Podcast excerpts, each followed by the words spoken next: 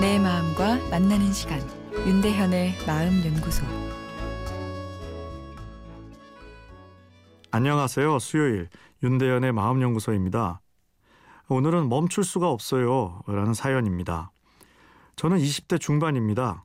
체력은 안 되는데 시험 공부를 계속 해야 해서 몸이 힘든 상황에서도 조금만 더 하자. 아, 이렇게 생각하는 게 습관이 되어 버렸습니다. 지금은 몸이 많이 안 좋아져 쉬고 있는데도 어, 이런 습관이 없어지지 않아 힘이 듭니다.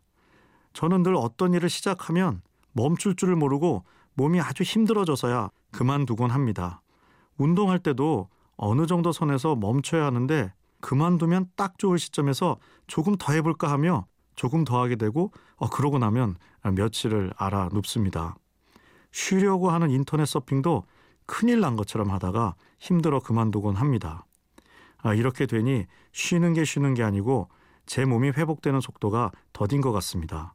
그리고 겁이 나서 무엇을 시작하는 것이 너무 어렵습니다. 어떻게 하면 벗어날 수 있을까요? 지친 뇌를 충전하는 법에 영어로 disconnect to connect, 즉 연결을 위한 단절 훈련이라는 것이 있는데요. 여기서 단절은 뇌가 일할 때 켜지는 신경망과 잠시 떨어지는 것을 이야기하고 연결은 휴식 상태의 뇌가 켜지는 뇌의 신경망과 접속하는 것을 이야기합니다. 모든 일에 최선을 다하고 열심히 사는 것은 매우 훌륭한 삶의 가치입니다.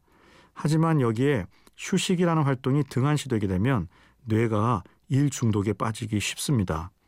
일 중독은 일하는 신경망과 잠시 접속을 끊으려고 할 때 금단 증상이 나타나 버리는 것이죠. 휴식을 취하려고 하면 불안감이 생기는데 불안은 뇌를 일하게 할 때 만들어지는 신호입니다. 쉬고 싶어도 쉬지 못하게 되는 것이죠. 일 중독의 배경에는 휴식을 부정적으로 보고 아무것도 하지 않을 때 죄책감을 느끼는 심리가 있을 수 있습니다. 아닌데요. 전 너무 쉬고 싶은데요. 라 표면적으로는 생각이 들어도 의식하지 못하는 내면에선 불안 심리가 계속 나를 다그칠 수 있습니다. 어딜 쉬어 더 달려 하고요. 일과 휴식의 균형이 필요합니다. 그리고 우선적으로 휴식에 대한 긍정적인 마음을 갖는 것이 필요하죠. 실제로 잘 쉬어야 성공할 수 있습니다. 삶의 의욕과 창조 에너지가 고갈되지 않으니까요.